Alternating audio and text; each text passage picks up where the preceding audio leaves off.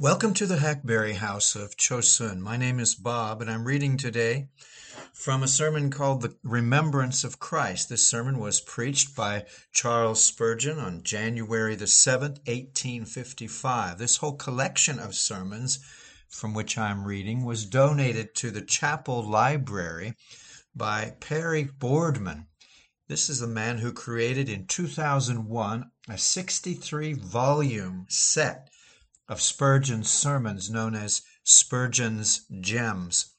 The entire collection of written messages is available at www.spurgeongems.org. All sermons in this series are used by permission and the delight of the people at Chapel Library, and they can be reached at chapel at mountzion.org. This is number two in the series, and it's called The Remembrance of Christ. The text is 1 Corinthians 11:24 where it says this do in remembrance of me. It seems then that Christians may forget Christ. The text implies the possibility of forgetfulness concerning him whose whom, whom gratitude and affection should constrain them to remember. There could be no need for this loving exhortation if there were not a fearful supposition that our memories might prove treacherous and our remembrance superficial in its character or changing in its nature. Nor is this a bare supposition. It is, alas, too well confirmed in our experience, not as a possibility, but as a lamentable fact. It seems at first sight too gross a crime to lay at the door of converted men. It appears almost impossible that those who have been redeemed by the blood of the dying Lamb should ever forget their ransomer, that those who have been loved with an everlasting love by the eternal Son of God should ever forget that Son. But, if startling to the ear, it is, alas, too apparent to the eye to allow us to deny the fact. Forget him who ne'er forgot us? Forget him who, who poured his blood forth for our sins? Forget him who loved us even to the death? Can it be possible? Yes, it's not only possible, but conscience confesses that it is too sadly a fault of all of us that we can remember anything except Christ. The object which we should make the monarch of our hearts is the very thing we are most inclined to forget where one would think that memory would linger and unmindfulness would be an unknown intruder, that's the very spot which is desecrated by the feet of forgetfulness and the place where memory too seldom looks. I appeal to the conscience of every Christian here. Can you deny the truth of what I utter? Do you not find yourselves forgetful of Jesus? Some creature steals away your heart, and, and you're unmindful of him upon whom your affection ought to be set. Some earthly business engrosses your attention when you should have your eyes steadily fixed upon the cross. It is the incessant round of world, world, world, the constant din of earth, earth, earth that, that takes away the soul from Christ. Oh, my friends, is it not too sadly true that we can recollect anything but Christ and, and forget nothing so easy as Him whom we ought to remember? While memory will preserve a poisoned weed, it suffers the rose of Sharon to wither. The cause of this is very apparent. It, it lies in one or two facts. We forget Christ because regenerate persons as we really are, still corruption and death remain even in the regenerate. We forget him because we carry about with us the old Adam of sin and death. If we were purely newborn creatures, we would never forget the name of him whom we love. If we were entirely regenerated beings, we should sit down and meditate on what our Savior did and suffered, all he is.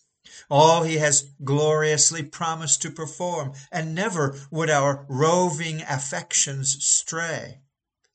But centered, nailed, fixed eternally to one object, we should continually contemplate the death and sufferings of our Lord. But alas, we have a worm in the heart, a pest house, a, a charnel house within, lusts, vile imaginations, strong evil passions, which like wells of poisonous water send out continually streams of impurity. I have a heart which God knows. I wish I, I could wring from my body and hurl to an infinite distance. A soul which is a cage of unclean birds, a den of loathsome creatures, where dragons haunt and owls do congregate, where every evil beast of ill omen dwells, a heart too vile to have a parallel, deceitful above all things, desperately wicked. This is the reason why I am forgetful of Christ. Nor is this the sole cause. I suspect it lies somewhere else too. We forget Christ because there are so many other things around us to attract our attention. But you say uh, they, they ought not to do so because though they are around us, they are nothing in comparison with Jesus Christ. Though they are in dread proximity to our hearts, what are they compared with Christ? But do you know, my dear friends, that the nearness of an object has a very great effect upon its power? The sun is many, many times larger than the moon, but the moon has a greater influence upon the tides of the ocean than the sun, simply because it is nearer. It has a greater power of attraction. And so I find that a little crawling worm of the earth has more effect upon my soul than the glorious Christ in heaven. A handful of golden earth, a puff of fame, a shout of applause, a thriving business, my house, my home, will affect me more than all the glories of the upper world, yea, than the beatific vision itself, simply because earth is near and heaven is far away. Happy day when I shall be borne aloft on angels' wings to dwell forever near my Lord, to bask in the sunshine of his smile, to be lost in the ineffable radiance of his lovely countenance. We see then the, the cause of forgetfulness. Let us blush over it. Let us be sad that we neglect our Lord so much. And now let us attend to his word. This do in remembrance of me, hoping that its solemn sounds may charm away the demon of base ingratitude. We shall speak first of all concerning the blessed object of memory. Secondly, upon the advantages to be derived from remembering this person. And thirdly, the gracious help to our memory. And this do in remembrance of me. And fourthly, the gentle command. This do in remembrance of me. And may the Holy Ghost upon my lips and your hearts, that we may receive uh, blessings. First of all, we shall speak of the glorious and precious object of memory. This do in remembrance of me.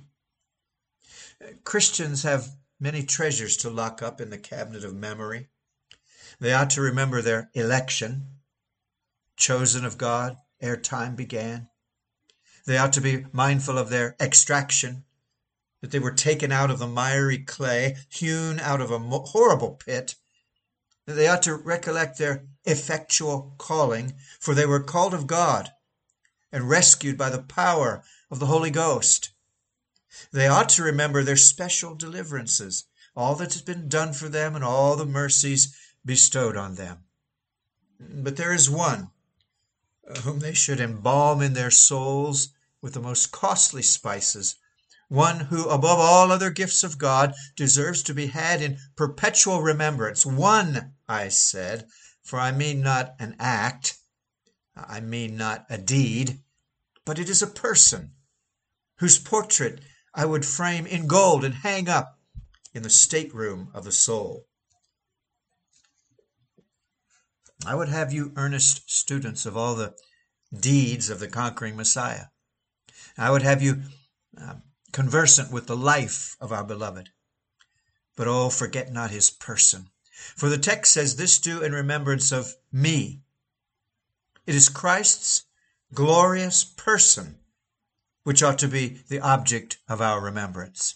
It is his image which should be enshrined in every temple of the Holy Ghost. But some will say, How can we remember Christ's person when we never saw it? We cannot tell what was the peculiar form of his visage. We believe his countenance to be fairer than any of any other man, although through grief and suffering more marred. But uh, since we did not see it, we cannot remember it. We never saw his feet as they trod the journeys of his mercy. We never beheld his hands as he stretched them out full of loving kindness. We cannot remember the wondrous intonation of his language when, in more than seraphic eloquence, he awed the multitude and chained their ears to him. And we cannot picture the sweet smile that ever hung on his lips, nor that awful frown from which he dealt out anathemas against the Pharisees. And we cannot remember him in his sufferings and agonies. We never saw him. Well, beloved, I suppose it is true that you cannot remember the visible appearance, for you were not then born. But do you not know that even the apostle said, though he had known Christ after the flesh, yet thenceforth after the flesh he would know Christ no more? The natural appearance, the race, the descent, the poverty, the humble garb were, were nothing in the apostle's estimation of his glorified Lord. And thus, though you do not know him after the flesh, you may know him after the Spirit. In this manner, you can remember Jesus as much now as Peter or, or Paul or John or James or any of those favored ones who once trod in his footsteps, walked side by side with him, or laid their heads upon his bosom. Memory annihilates distance and overleaps time and can behold the Lord, though he be exalted in glory. Ah, but let us spend five minutes in remembering Jesus. Let us remember him in his baptism. When descending into the waters of Jordan, a voice was heard saying, This is my beloved Son, in whom I am well pleased. Behold him uh, coming up dripping from the stream. Surely the conscious water must have blushed that it contained its God. He slept within its waves a moment to consecrate the tomb of baptism, in which those who are dead with Christ are buried with him. Let us remember him in the wilderness, whither he went straight from his immersion. Oh, I, I have often thought of that scene in the desert when Christ, weary and wayworn, sat him down, uh, perhaps upon the gnarled roots of some old tree. Forty days had he fasted. He was a hungered, uh, when in the extremity of his weakness there came the evil spirit. Perhaps he had veiled his demon royalty in the form of some aged pilgrim, and taking up a stone, said, Wayworn pilgrim, if thou be the Son of God, command this stone to be made bread. I think I see him with his cunning smile and his malicious leer as he held the stone and said, If, if, blasphemous if, if thou be the Son of God, command that this stone shall become a meal for me and you, and uh, for both of us are hungry. It'll be an act of mercy. You can do it easily. Speak the word, it shall be like the bread of heaven. We will feed upon it, and you and I will be friends forever. But Jesus said, and oh, how sweetly did he say it, man shall not live by bread alone. Oh, how wonderfully did Christ fight the tempter. Never was there such a battle as that. It was a duel foot to foot, a single handed combat when the champion lion of the pit and the mighty lion of the tribe of Judah fought together. Splendid sight. angels stood round to gaze upon the spectacle, just as men of old uh, did sit to see the tournament of noted warriors. There Satan gathered up his strength. Here Apollyon concentrated all his satanic power, that in this giant wrestle he might overthrow the seed of the woman. But Jesus was more than a match for him. In the wrestling, he gave him a deadly fall and came off more than a conqueror. Lamb of God, I will remember your desert strivings when next I combat with Satan, when next I have a conflict with roaring Diabolus. I will look to him who conquered once for all and, and broke the dragon's head with his mighty blows. Further, I, I beseech you, remember him in all his daily temptations and hourly trials, in that lifelong struggle of his through which he passed. Oh, what a mighty tragedy was the death of Christ, and his life too. Ushered in with a song, it closed with a shriek, It is finished! It began in a manger, ended on a cross, but, but oh, the sad interval in between. Oh, the black pictures of persecution when his friends abhorred him, when his foes frowned at him as he passed the streets, when he heard the hiss of calumny and, and was bitten by the foul tooth of envy, when slander said he had a devil and was mad, that he was a drunken man and a wine-bibber, and when his righteous soul was vexed with the ways of the wicked. O Son of God, I must remember you. I cannot help remembering you when I think of those years of toil and trouble which you did live for my sake. But you know my chosen theme, the place where I can always best remember Christ. It is a shady garden full of olives. Oh, that spot! I would that I had eloquence, that I might take you there. Oh, if the Spirit would, would but take us and, and set us down hard by the mountains of Jerusalem, I would say, uh, See, there, there runs the brook of Kidron, which the king himself did pass. And, and there, there you see the olive trees. Uh, possibly at the, at the foot of that olive lay the three disciples when, when they slept. And there, ah, there I see drops of blood. Stand here, my soul, a moment.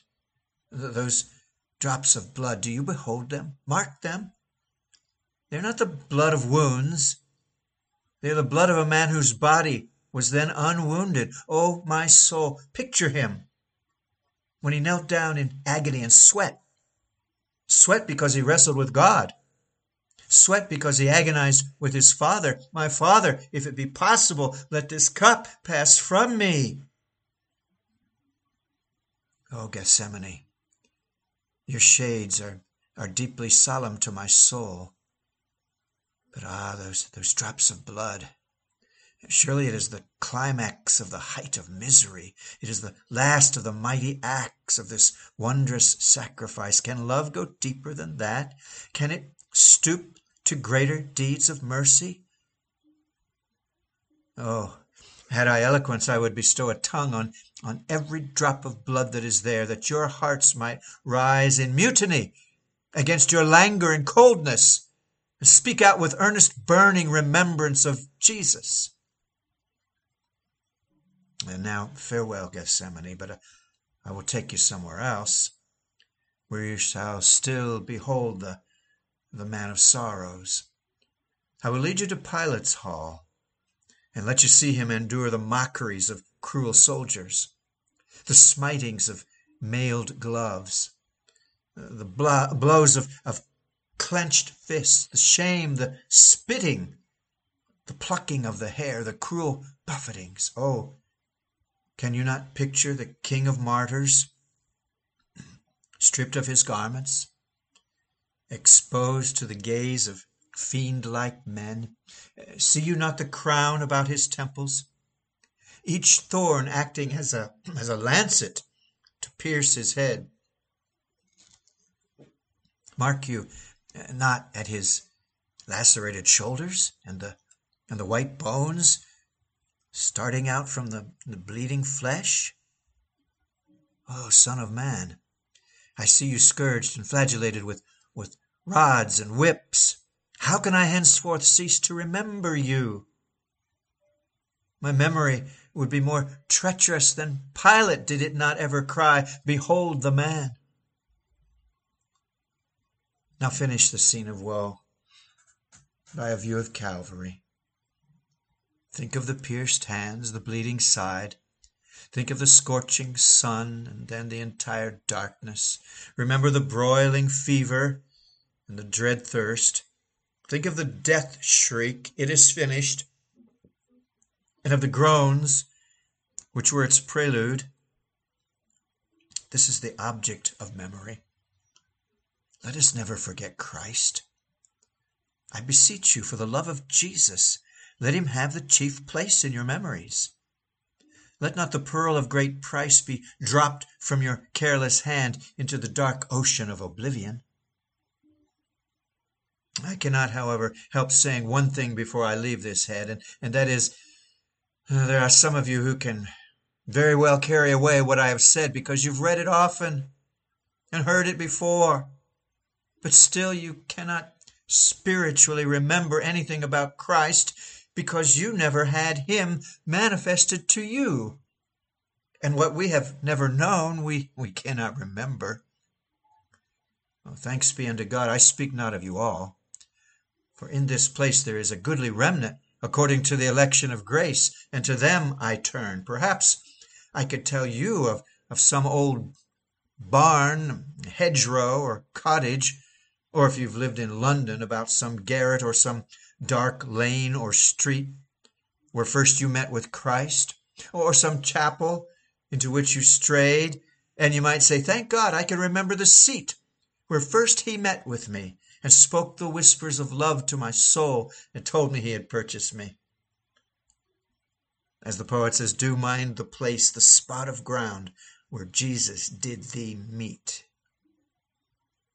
Yes, and I would love to build a temple on the spot and to raise some monument there where Jehovah Jesus first spoke to my soul and manifested himself to me. But he has revealed himself to you more than once, has he not? And you can remember scores of places where the Lord has appeared of old unto you, saying, Behold, I have loved you with an everlasting love. If you cannot all remember such things, there are some of you that can, and I am sure they will understand me when I say, Come and do this in remembrance of Christ, in remembrance of all his loving visitations, of his sweet wooing words, of his winning smiles upon you, of all he has said and communicated to your souls. Remember all these things tonight, if it be possible for memory to gather up the mighty aggregate of grace. Bless the Lord, O my soul, and forget not all his benefits. Well, having spoken upon the blessed object of our memory, we say, secondly, a little upon the, the benefits to be derived from a loving remembrance of Christ. Love never says cui bono. Love never asks what benefit it will derive from love. Love, from its very nature, is an unselfish thing. It loves for the creature's sake that it loves and for nothing else. The Christian needs no argument to make him love Christ, just as a mother needs no argument to make her love her child. She does it because it is her nature to do so. The newborn creature must love Christ. It, it cannot help it. Oh, who can resist the matchless charms of Jesus Christ? The fairest of ten thousand fairs, the, the loveliest of ten thousand loves who can refuse to adore the Prince of Perfection, the mirror of beauty, the majestic Son of God? But yet it may be useful to us to observe the advantages of remembering Christ, for they are neither few nor small. And first, remembrance of Jesus will tend to give you hope. when you are under the burden of your sins. Let us notice a few characters here tonight. There comes in a poor creature. Look at him. He's neglected himself this last month. He looks as if he had hardly eaten his daily bread. What's the matter with you? Oh, he says, I've, I've been under a sense of guilt. I've been again and again lamenting because I fear I can never be forgiven. Once I thought I was good, but I've I've been reading the Bible and I find that my heart is deceitful above all things and desperately wicked. I've tried to reform, but the more I try, the deeper I sink in the mire. There's certainly no hope for me. I feel that I deserve no mercy. Seems to me that God must destroy me, for he has declared, The soul that sinneth, it shall die. And die I must, be damned I must, for I know I have broken God's law. Now, how will you comfort such a man? What soft words will you utter to give him peace? I know. I will tell him to remember Christ. I will tell him there is one who paid the mighty debt of misery. Yes, I will tell you, drunkard, swearer, whatever you have been, I will tell you that there is one who for you has made a complete atonement. If you only believe on him, you are safe forever. Remember him, you poor, dying, hopeless creature, and you shall be made to sing for joy and gladness. See, the man believes, and in ecstasy exclaims, Oh, come, all you that fear God, and I will tell you what he has done for my soul. Hallelujah!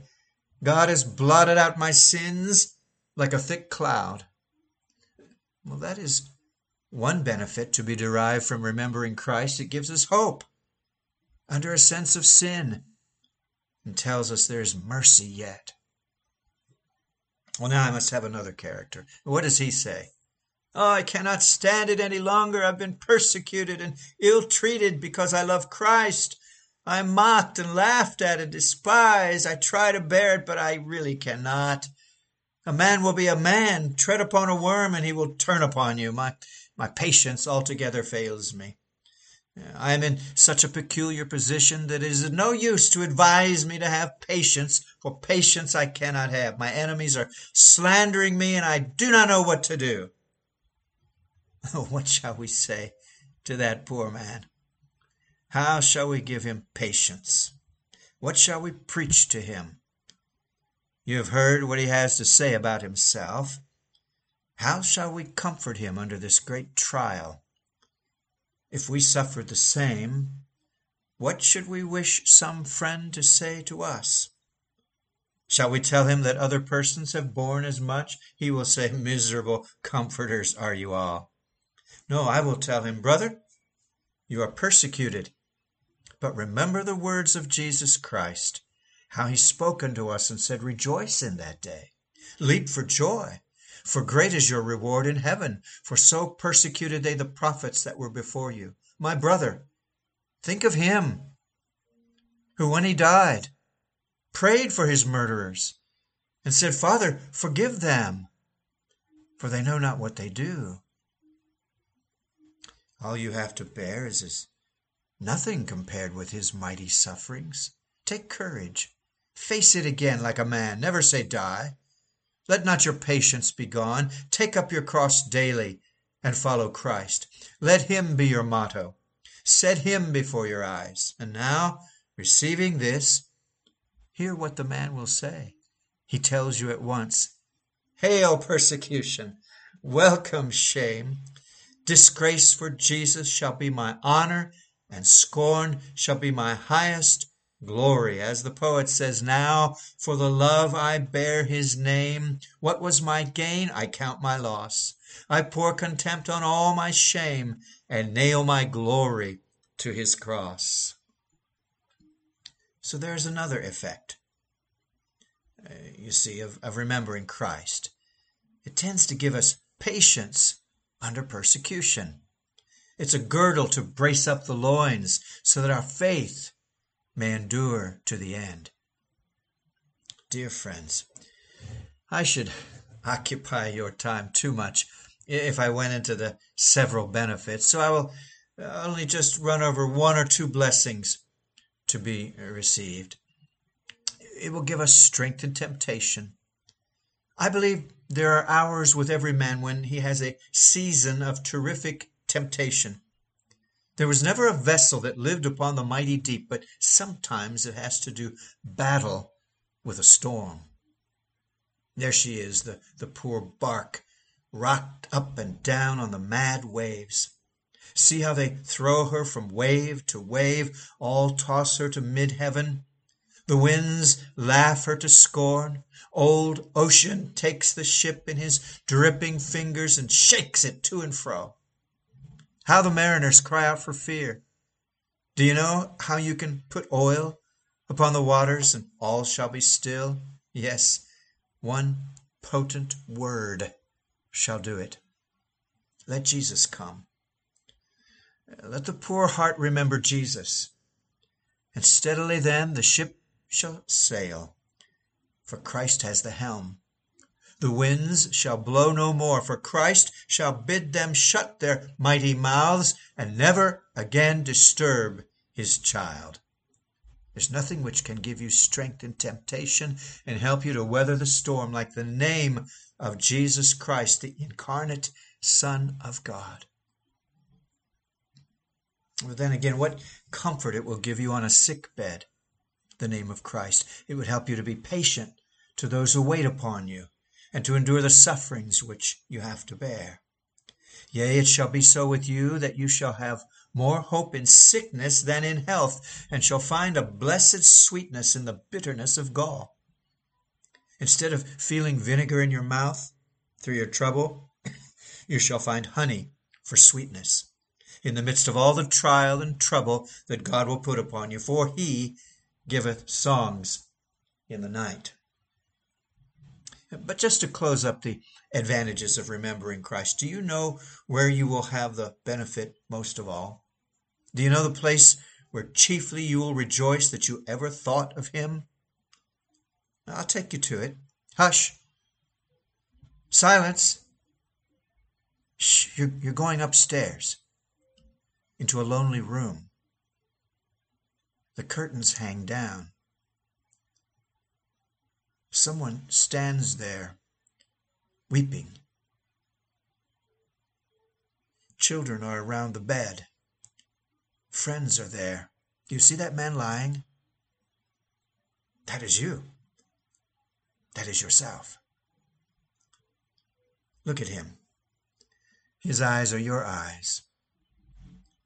His hands are your hands. That is yourself. You will be there soon. Man, that is yourself. Do you see it?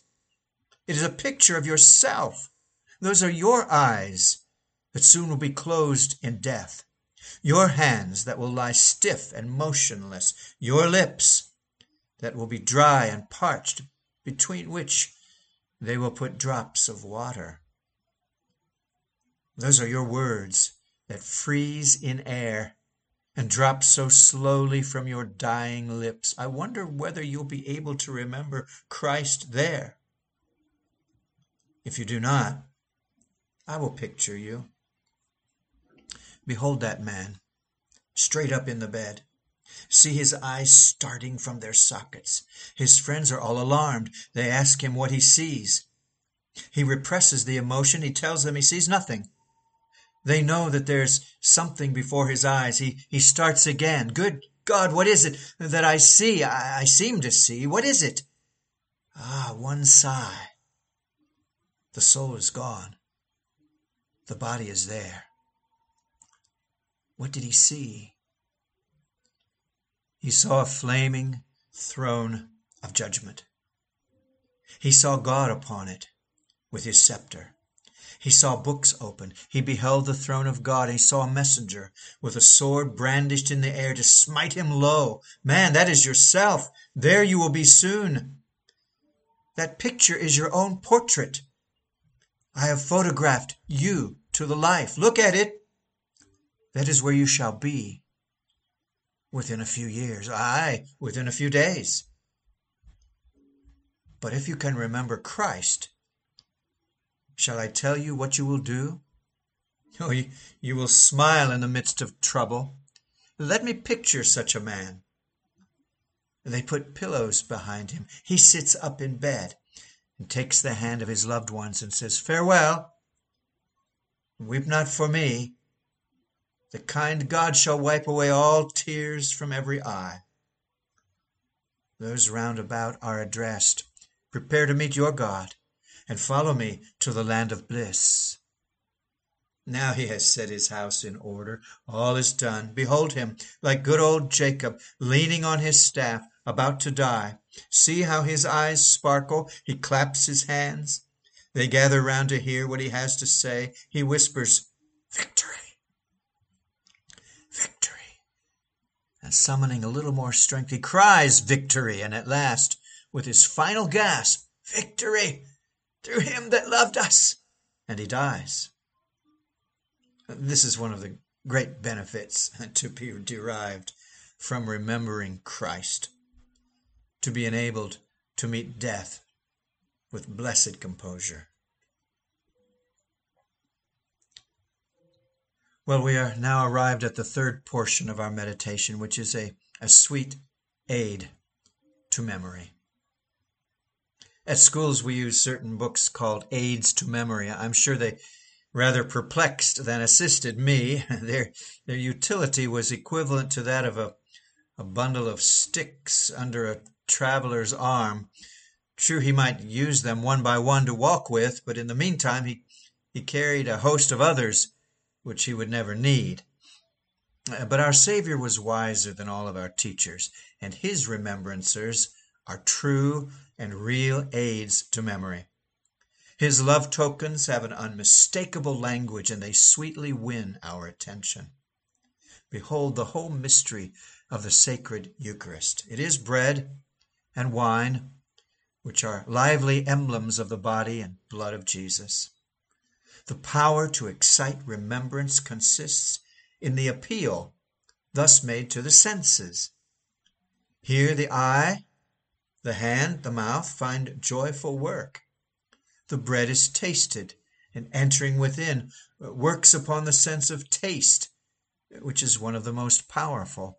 The wine is sipped, the act is palpable we know that we are drinking, and thus the senses, which are usually clogs to the soul, become wings to lift the mind in contemplation.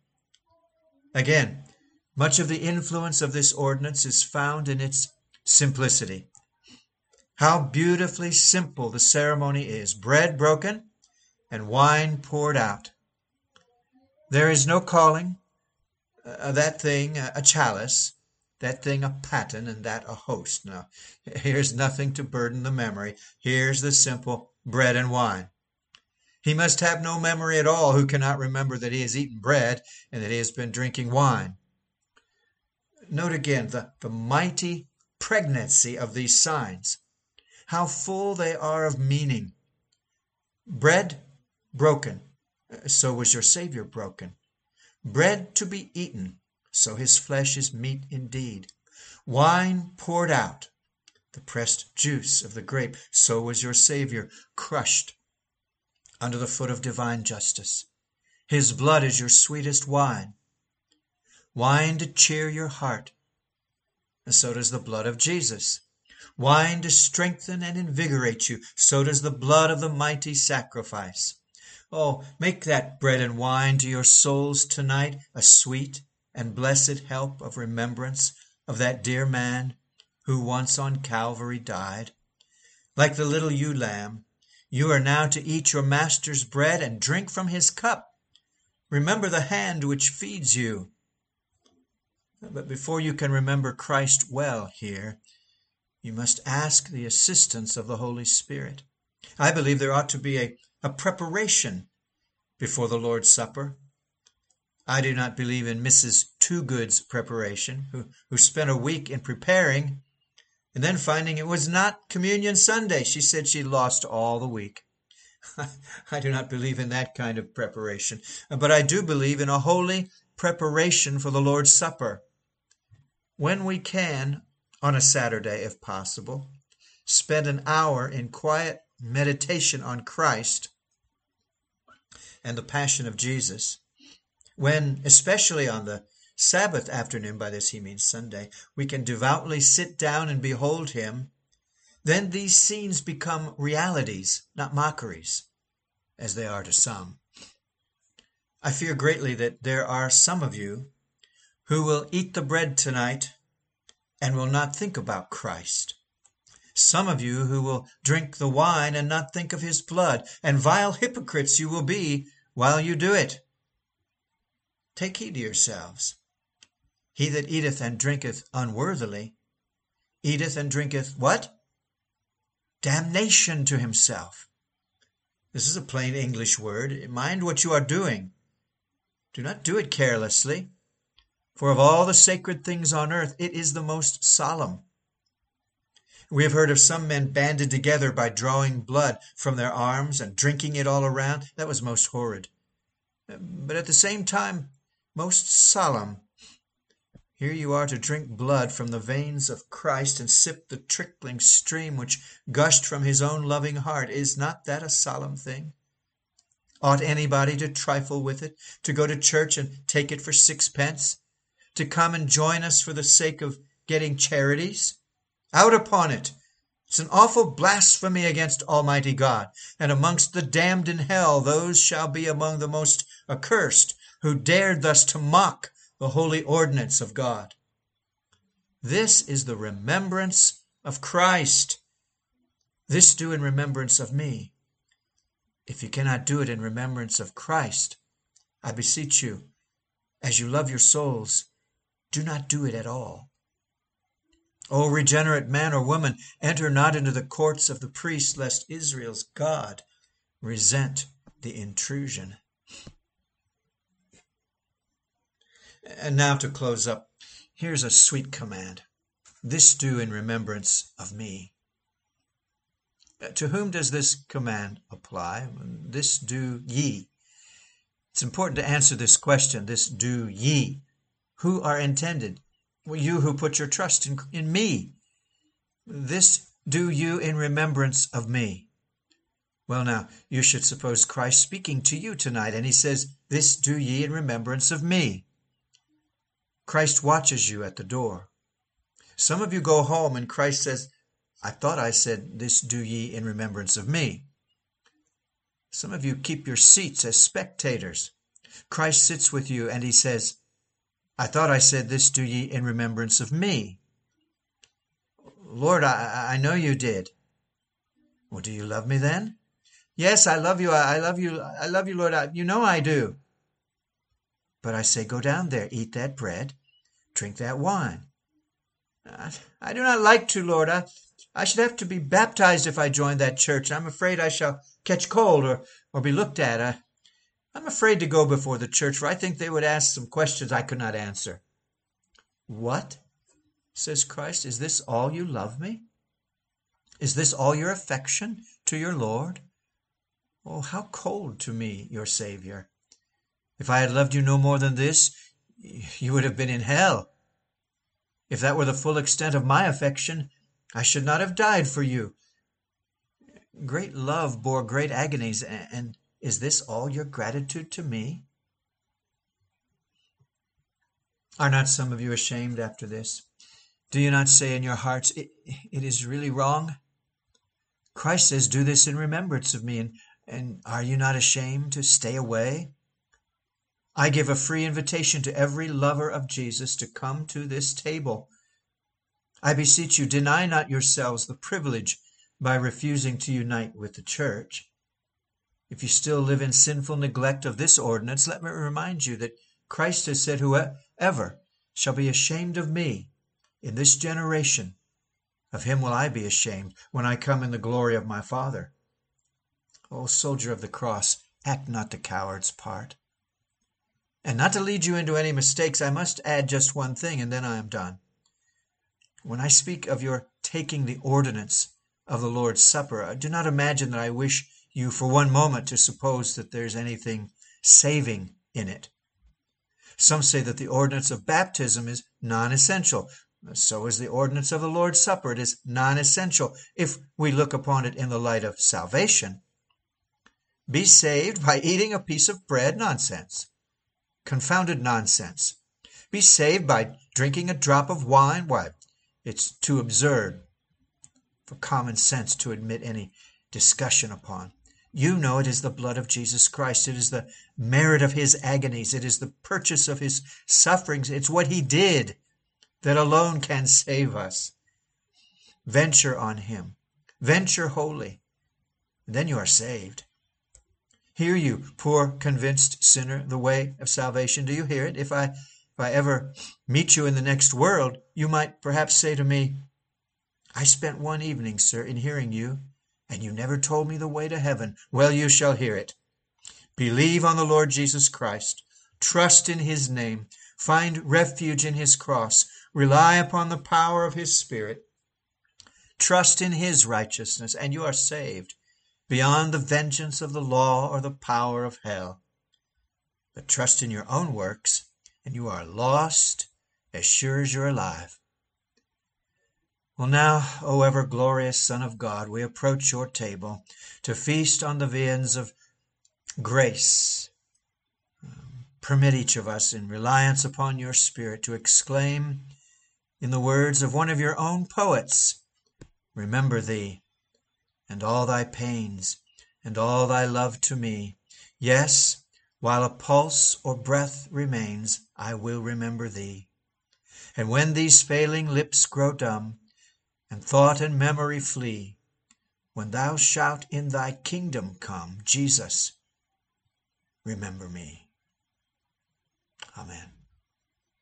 Charles Spurgeon.